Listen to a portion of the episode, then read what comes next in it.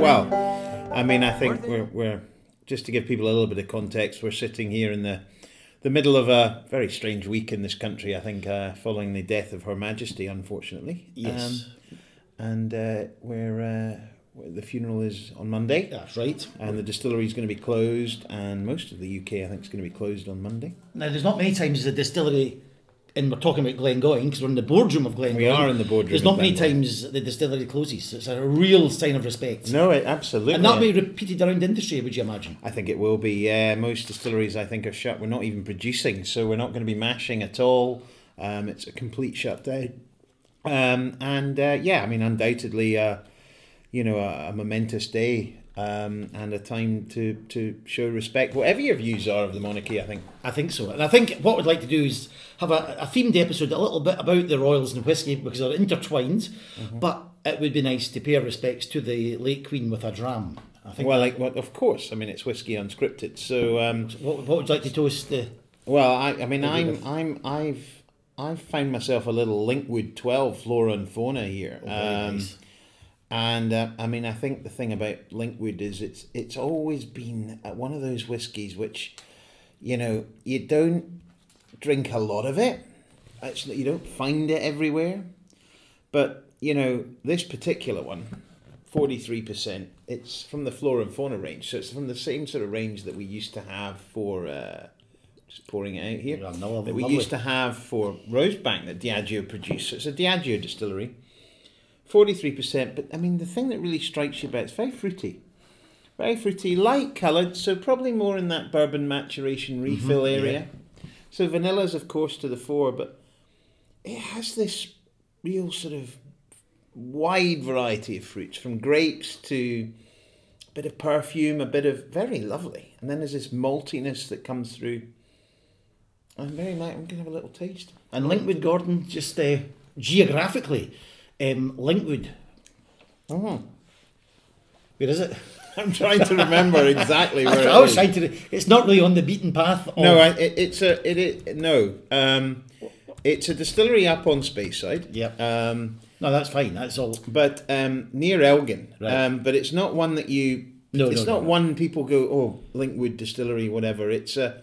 It's certainly a little bit off the beaten track, and obviously, I think probably you know it's been closed, of course, but. Um, you know, it's a Diageo distillery which created some amazing whiskies, but it's just um, just uh, sort of in the Elgin area and um, on Yeah, the burn of Linkwood, in, in fact. No, So- no, I've never. Yep, yep, just yep. just outside uh, just outside Elgin. Um, uh, so it's on that top top part of Speyside, but Which is, you know, we we're talking about the Queen and making this a an episode, a Mm-hmm. regal royal episode. You're not kicking the teeth off of uh, Royal Deeside up there. A wee bit further away, but not too far. I mean, Tomintoul's probably one of the closest distilleries. We'll come on to a little bit of the others that are, but no, you're not. You you, you are quite close to the. Uh, you are quite close to that part of the world, obviously, where Her Majesty passed away. But we'll we'll come on to that. What are you drinking? I'm drinking, and it's going to be a, a triumph of pronunciation. All right. I'm drinking. Uh, well, we had Alex Bruce on the on the show a few a few a few episodes a couple of years ago. So that would get you um, get you if you knew your owners and uh, managing directors Ardnamurchan. Arden Merkin. Now this is Ardnamurchan, and this is the Paul Launois. Uh, Ardnamurchan. Are you French?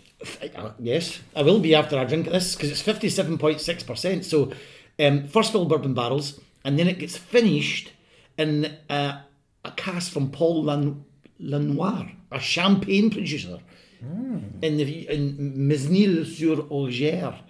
So, You're definitely not French. no, I'm not French. Um, Uh, so that's interesting, Gordon. A little wine finish on it as well, Uh-huh. and uh, What's that tasting like?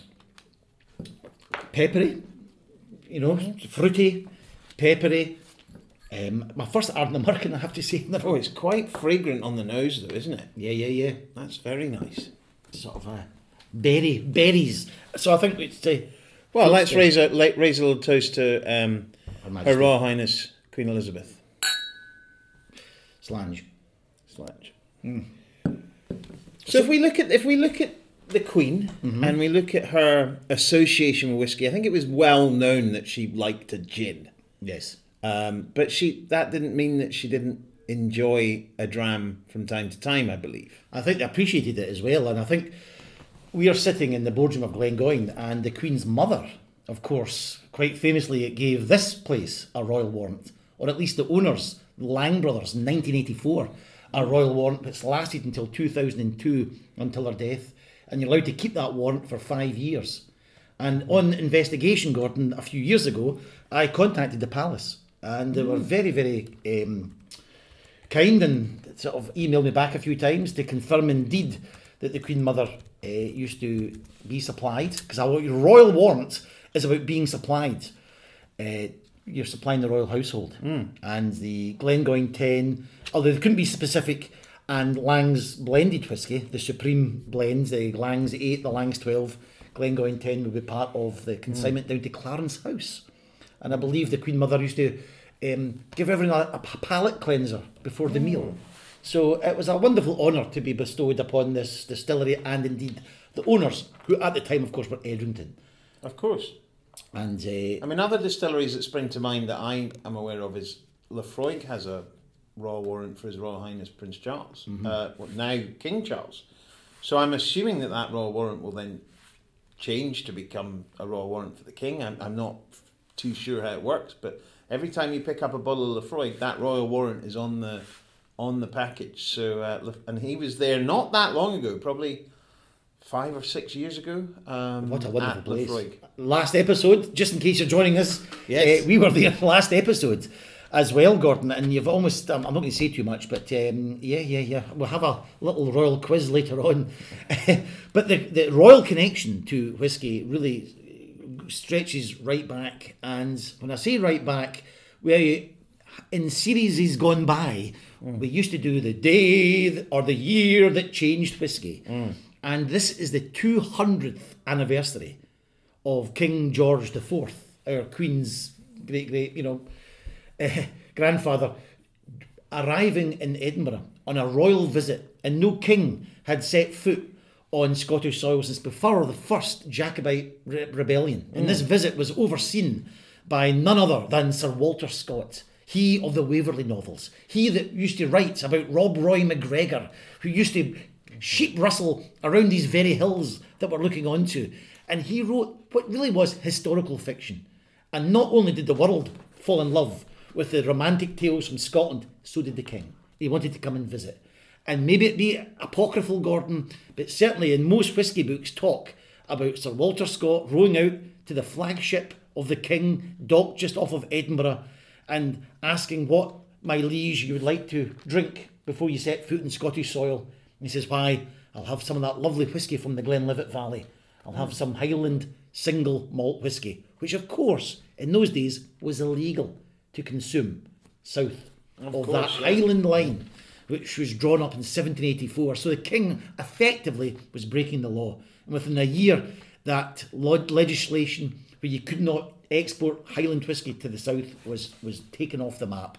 Hmm. Uh, but the line still stands, and that's where Glengoyne is bisected through that Highland line. So that there was other reasons for effective legalisation of the Excise Act in 1823, but a colourful story and quite a colourful character, George IV's visit to the capital of Scotland, the 200th anniversary. And that really is a starting pistol for legalisation in Scotch whisky the year after, 1823. So there's a royal connection already, Gordon. Absolutely, and I mean, I think the other thing, of course, is we, we if we just look a little bit into the history of maybe more specific distilleries, and we look more into the sort of history of, uh, um, you know, in the eighteen hundreds, for example, we, we, we know that you know the, the, the distillery closest to Balmoral, Royal Lochnagar, Yes. um, received its royal warrant in 1848 um, when John Begg invited uh, Prince Albert um, to visit the distillery from the nearby uh, Balmoral Castle. Um, and I think you know we, we it just sort of shows that when you know you have something that is as fundamental to Scotland as whiskey, it's really great to see that it's such a big part of you know um, the, the royals have such a big role in it as and, well. and that really was Gordon. Uh, Queen Victoria and Prince Albert can be said, and there was many reasons that you know why Scotch whisky is now the the world's renowned liquid it is, uh, and there's many reasons for that. One of them was in the 19th century that royal approval from Victoria and Albert, who set up Balmoral 1848, as you're saying, and really started to um, embrace Scotch whisky and encourage people from the south to come up and visit Scotland. It wasn't a wilderness, it was to be enjoyed. Lots of lovely food up here and also whisky. And that um, middle and upper classes realising it was okay to drink what previously was considered an outdoor drink for the gillies on the moors shooting the game. Uh, this would heat you up. It was now a respectable middle class drink. And Queen Victoria and Prince Albert were really responsible, I would say, partly for getting Scotch whisky to, to the heights it would reach by the end of the 19th century. And then the other one that, that springs to mind, of course, is Royal Brackla, which is Ah. a distillery owned by Bacardi Dewars, and actually that was got its royal warrant just before Lochnagar. Uh, Lochnagar, obviously, location-wise, very close to Balmoral. Brackla, not not not quite as close, but it it um, received its uh, royal warrant, its seal of approval from King William. So Yes, yes. before the Victorian era, um, and that was led to Brackla being known as the King's Own whiskey. So um, clearly, whiskey, you know, um, and the Royals go back a really, really long way. And what I like about the uh, story that then pick, takes up pace after the 1850s, 1860s, the phylloxera aphid hits France, devastates the um, regions of Champagne and Loire. You get the um, cognac and brandy disappearing, so Scotch now becomes the replacement for that drink that people used to enjoy so much. And then you get those wonderful Scottish entrepreneurs, the Victorian geniuses of Tommy Dewar and James Buchanan of Black and White, and indeed Tommy Dewar and his other friend Tommy Lipton, Tommy Lipton, who was the tea entrepreneur. So you had Tommy Lipton and Tommy Dewar at the very peak of British society. Uh, I think Tommy Dewar was the second person to own a car. Tommy Lipton, racehorses, used to race the Derby alongside their good friends, the Prince of Wales. He also challenged the America's Cup. There you go. He was a big sailor, of course. He was. and that did take a lot of deep pockets. It does take a lot of deep It does now, but I'm sure back then it did as well. Absolutely, So yeah. you had these Scottish, um, two Scotch Toms, one of them in the whisky industry at the very top of Victorian society when whisky was booming and the money was plentiful. And, and, and, and, and then even if you go a little bit more, sort of, a little bit more sort of present day to the, the current, uh, or s- not current, unfortunately, the uh, the Queen or the late Queen. It's very difficult though. It's very difficult, It's, it it's is, it such a transition at the moment. It is.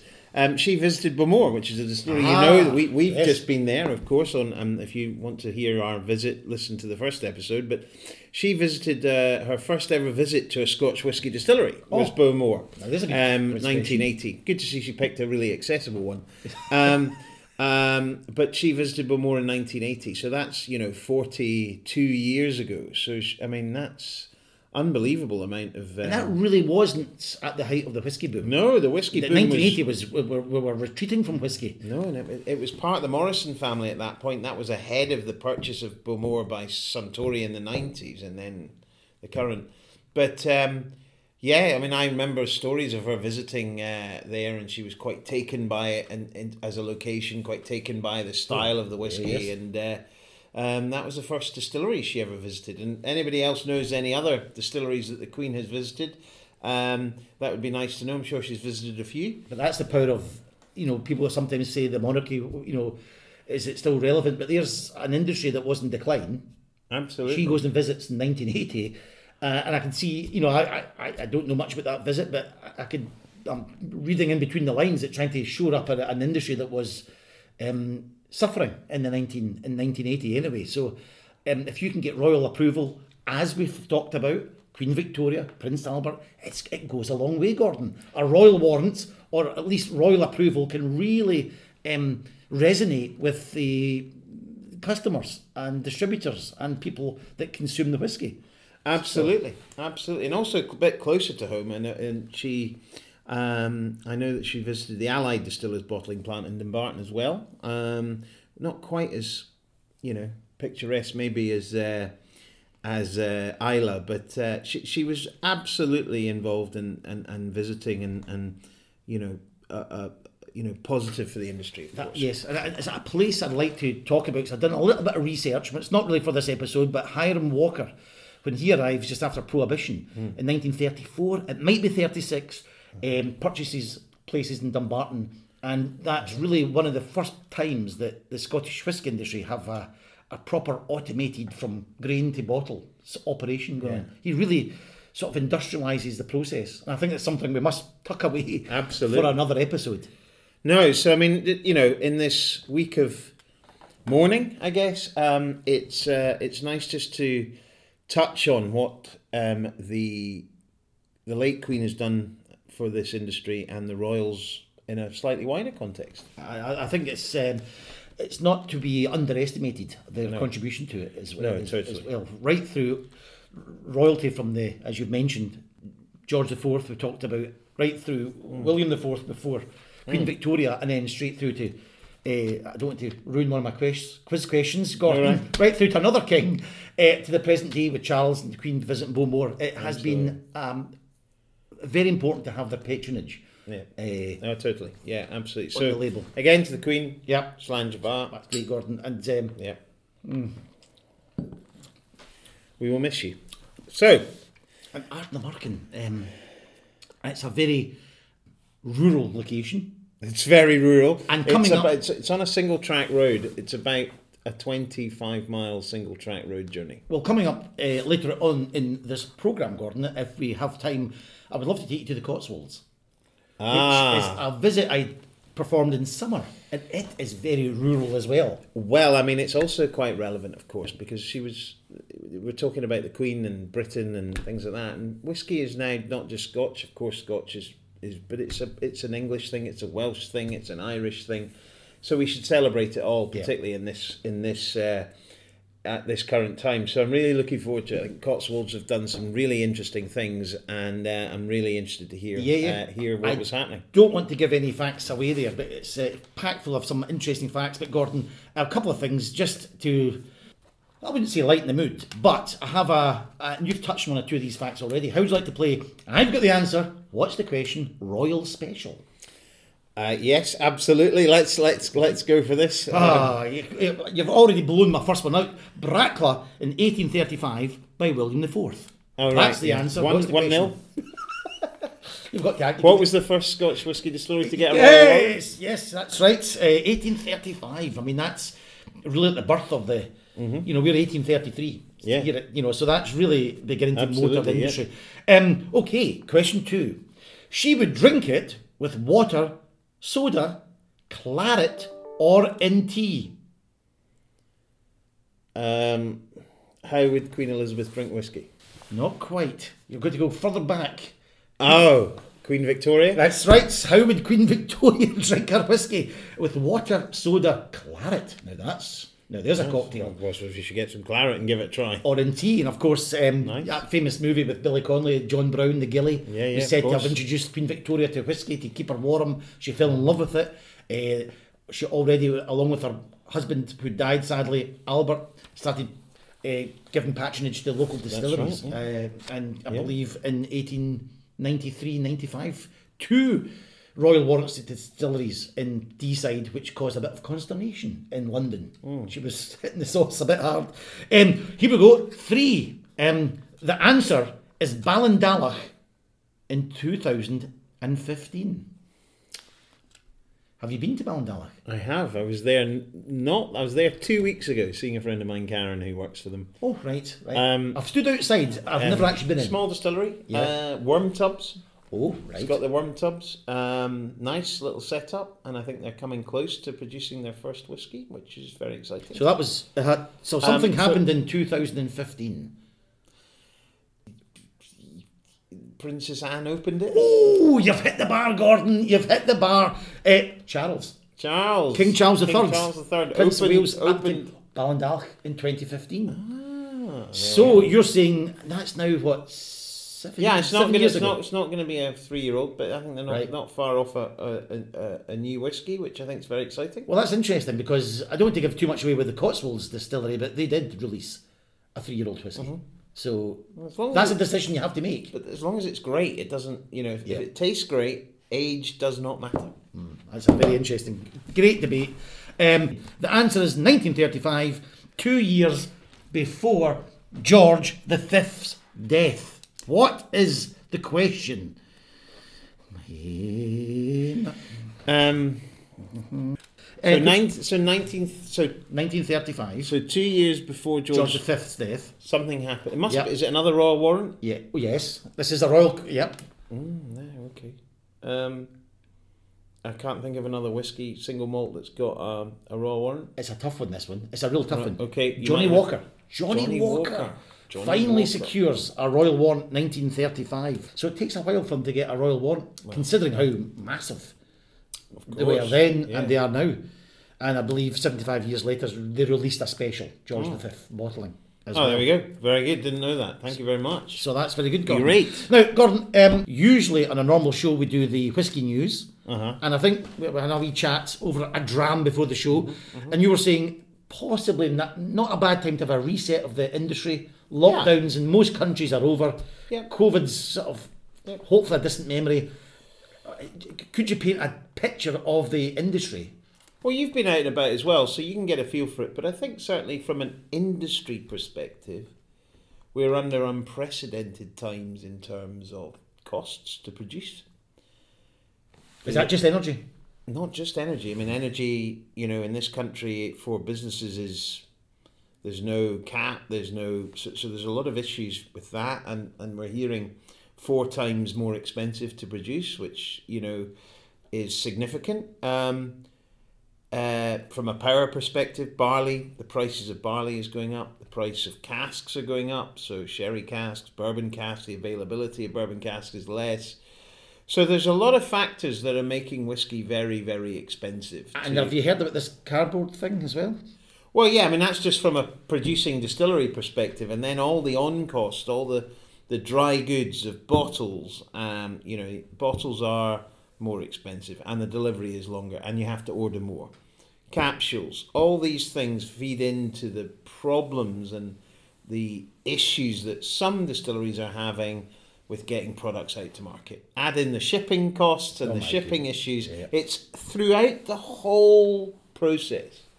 So um, you know, I think I think it's it's not going to go away in the short term, um, but it's just a little bit of start realization that if you can't get your favorite whiskey at the moment, there's a lot of factors that might be impacting on that. I can already hear people thinking, listening to this, will be thinking, when's that feeding through to the shelf?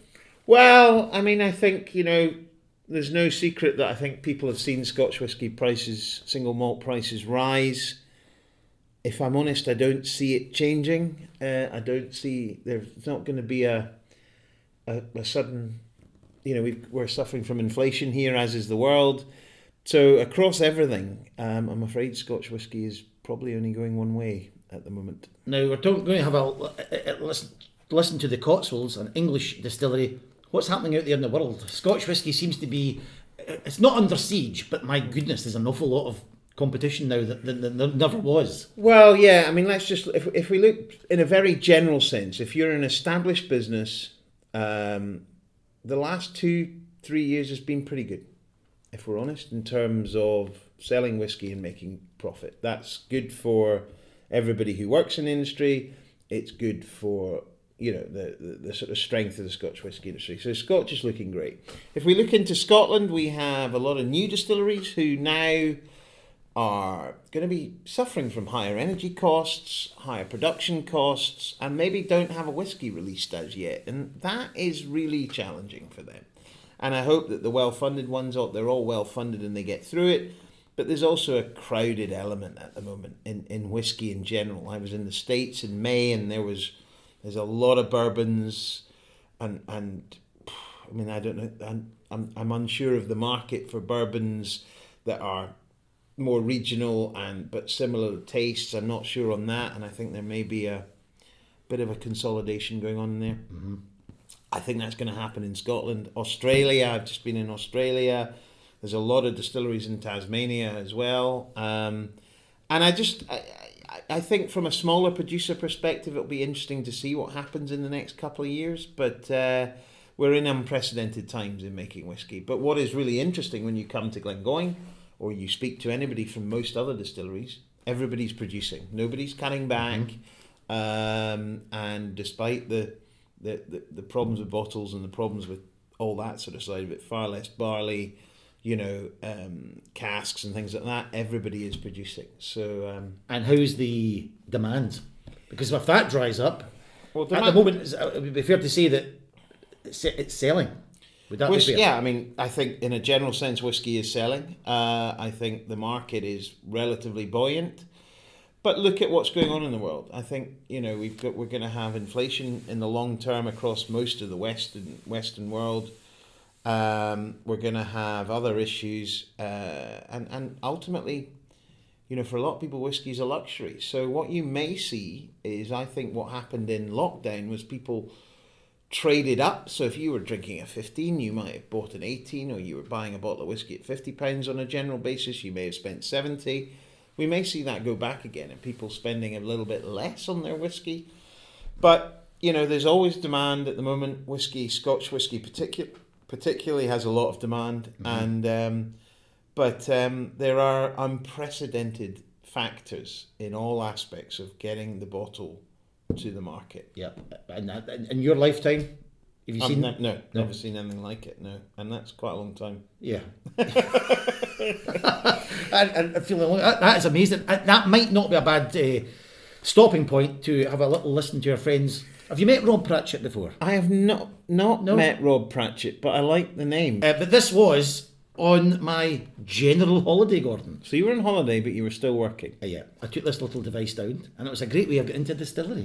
And I just want you to listen to this and come back with uh, it's one or two very interesting facts that come out of this visit to an English single malt whisky distillery. Take it away.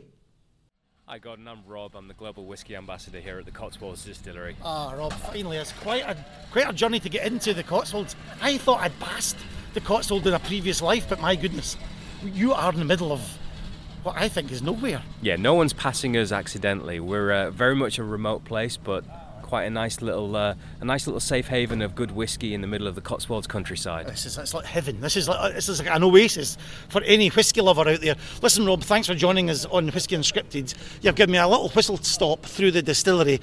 Uh, can we go somewhere for a, a chat? Absolutely, yeah. Let's do it. Good. Preferably a room with whiskey bottles in it. Of course, always. Right, okay, so here we are in the. Uh, well, where are we, Rob? Where have you taken me to? There's whiskies all over this place. So right now we are in the uh, whiskey blending room here at the distillery. So this is a room where we're able to do research and development, sensory analysis, but also the blending of future releases. And uh, just to just paint a picture, one long table across the room with multiple shelves of hundreds of bottles of not only our whiskey but whiskies from distilleries that we appreciate and then we've also got archives of all of our casks and all of our new make samples as well Oh, lovely. That's lovely. So, Cotswold Distillery, let's just get to the uh, the start. Uh, Where did it all begin? So uh, we started. Uh, we started with our owner Dan Dan Szor. He um, he had aspirations to start a whiskey distillery after a quite a successful career in uh, in New York and Paris and London. But his one true love was always whiskey, and so a few chance happenings occurred in which he decided that he was going to start a Cotswolds distillery based on. He lived in the Cotswolds. He wondered why no one had ever started a distillery here, even though there are barley fields as far as the eye can see. And so, uh, with some help from various friends in the industry, such as the the, the great Jim McEwan, who was definitely a man that was influential in Dan's decision making, and then working with people like Harry Cockburn and Jim Swan, having the team from Forsyths as part of the installation initially in 2014. It really was about Dan's dream to create a whiskey, but working with the best in the business to make sure that we did it correctly. That is the that's some great names there. And you said this is a, a Swan distillery. Yeah, Jim Swan yes. the processes in um, place here. So what at the beginning it was a farm.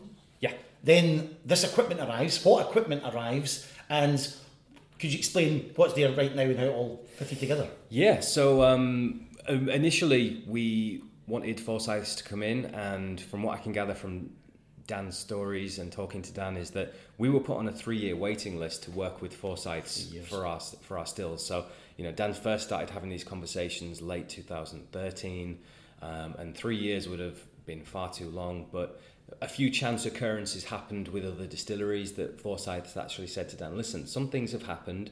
There are some stills that are exactly to the spec that you want, and we can come down in three months instead of three years and we can kit out the entire distillery. And Dan just jumped at the chance and said yes.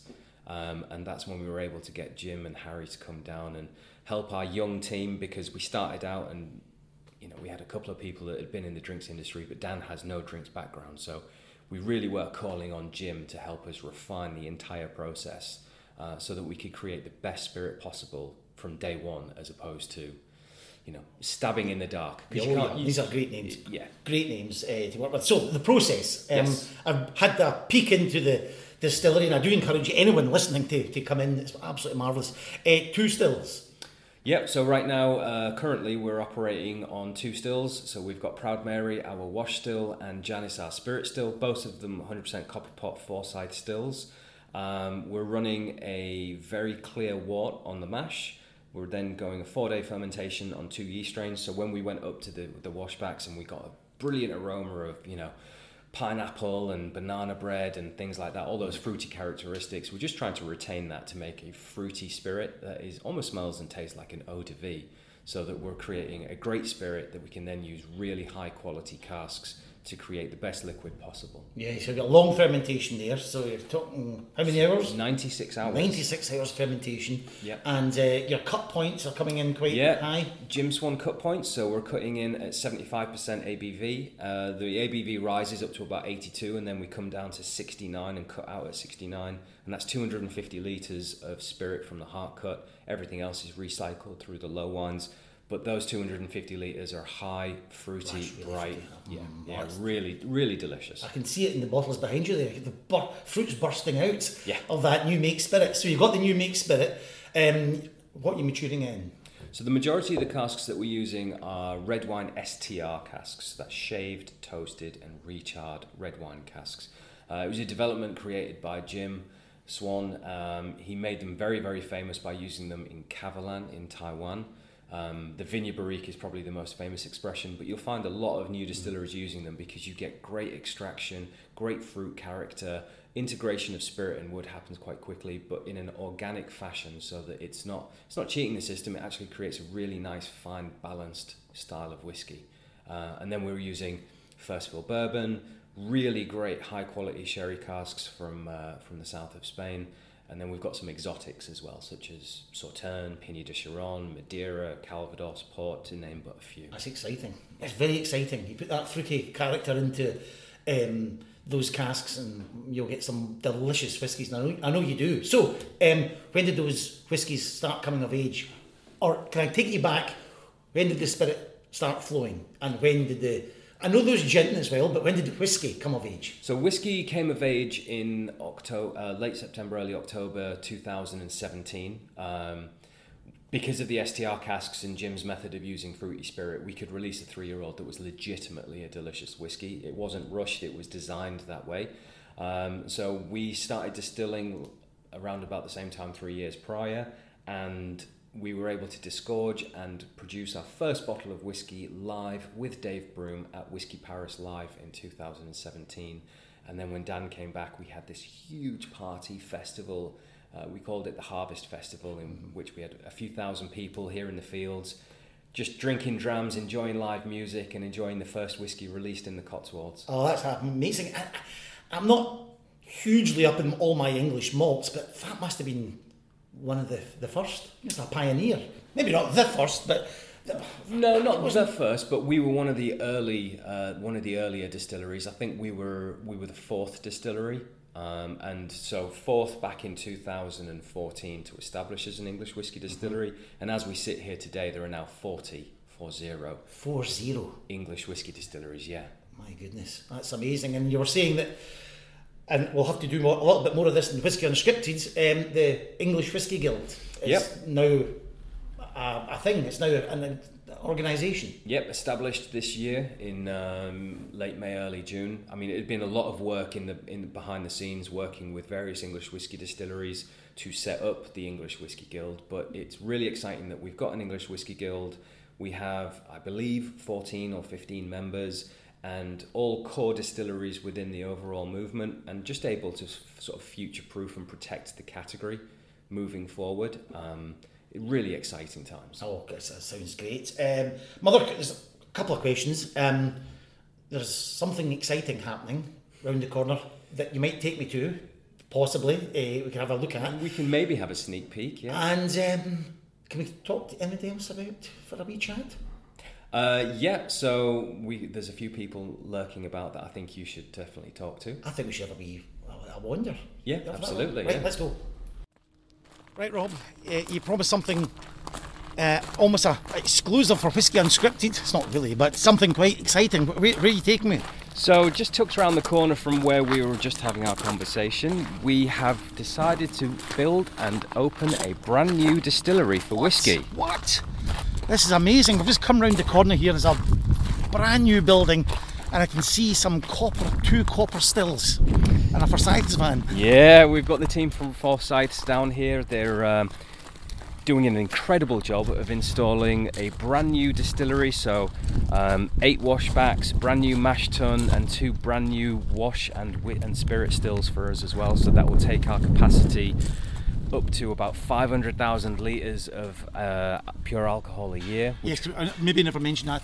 At the moment, it's what? About, about 115, 120. So this will take us up fourfold to be uh, one of the biggest English whiskey distilleries, and it's really exciting. It's really nice, isn't it? It's a distillery has been born. This is fantastic. And uh, when's the opening date? When will you be in a field having another party? well, there's a few scaling things that we need to just iron out with regards to getting the spirit right.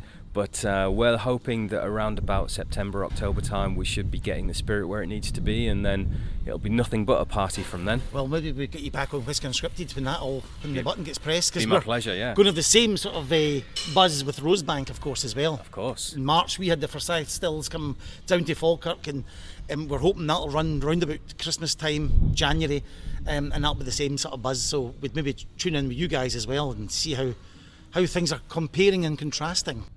So, Rob, you promised me some voices and other people to try and grab from a busy schedule here at the Cotswolds. Who who, who have you got? So uh, Alice has just come over and joined us. Alice is head of sensory development and R and D here at the distillery. Alice, how are you? Yeah, good, thank you. And yeah, what- very well. That sounds a very grand title. What does, that entail?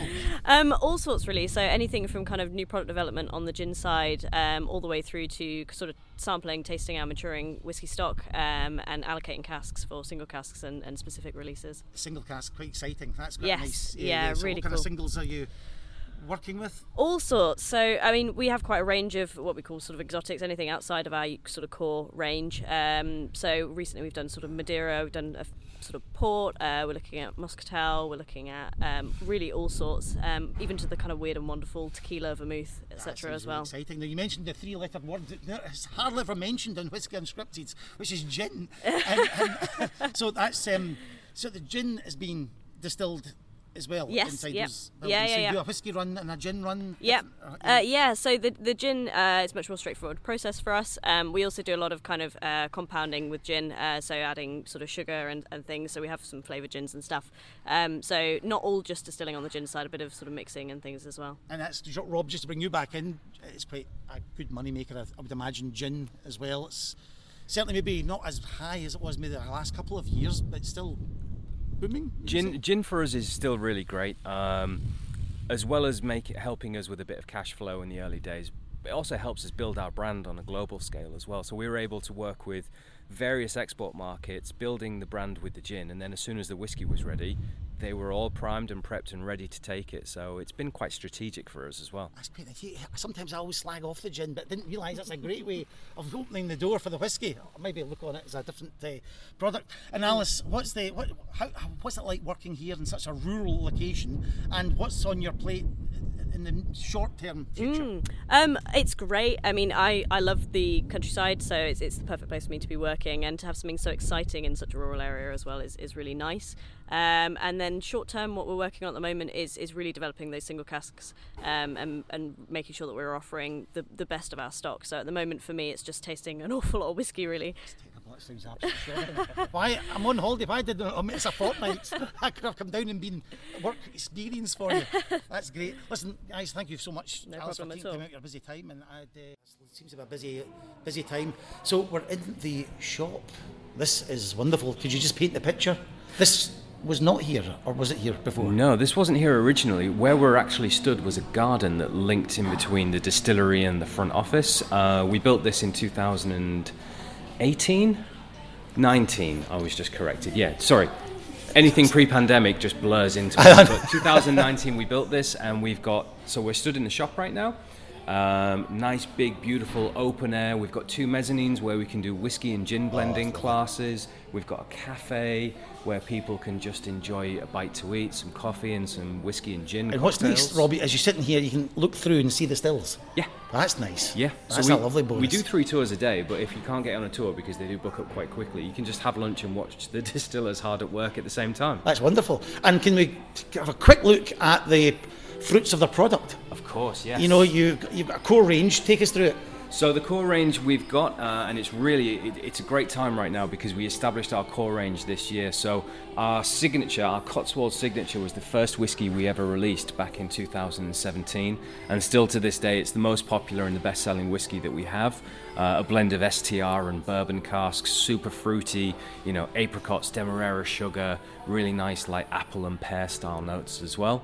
Um, and then we've got new to the family, we've got our Cotswolds Reserve, which is uh, predominantly bourbon cask with a little of STR in there as well. And that is just like walk, walking through an apple and pear orchard with loads of flowers and everything in it with regards to flavour.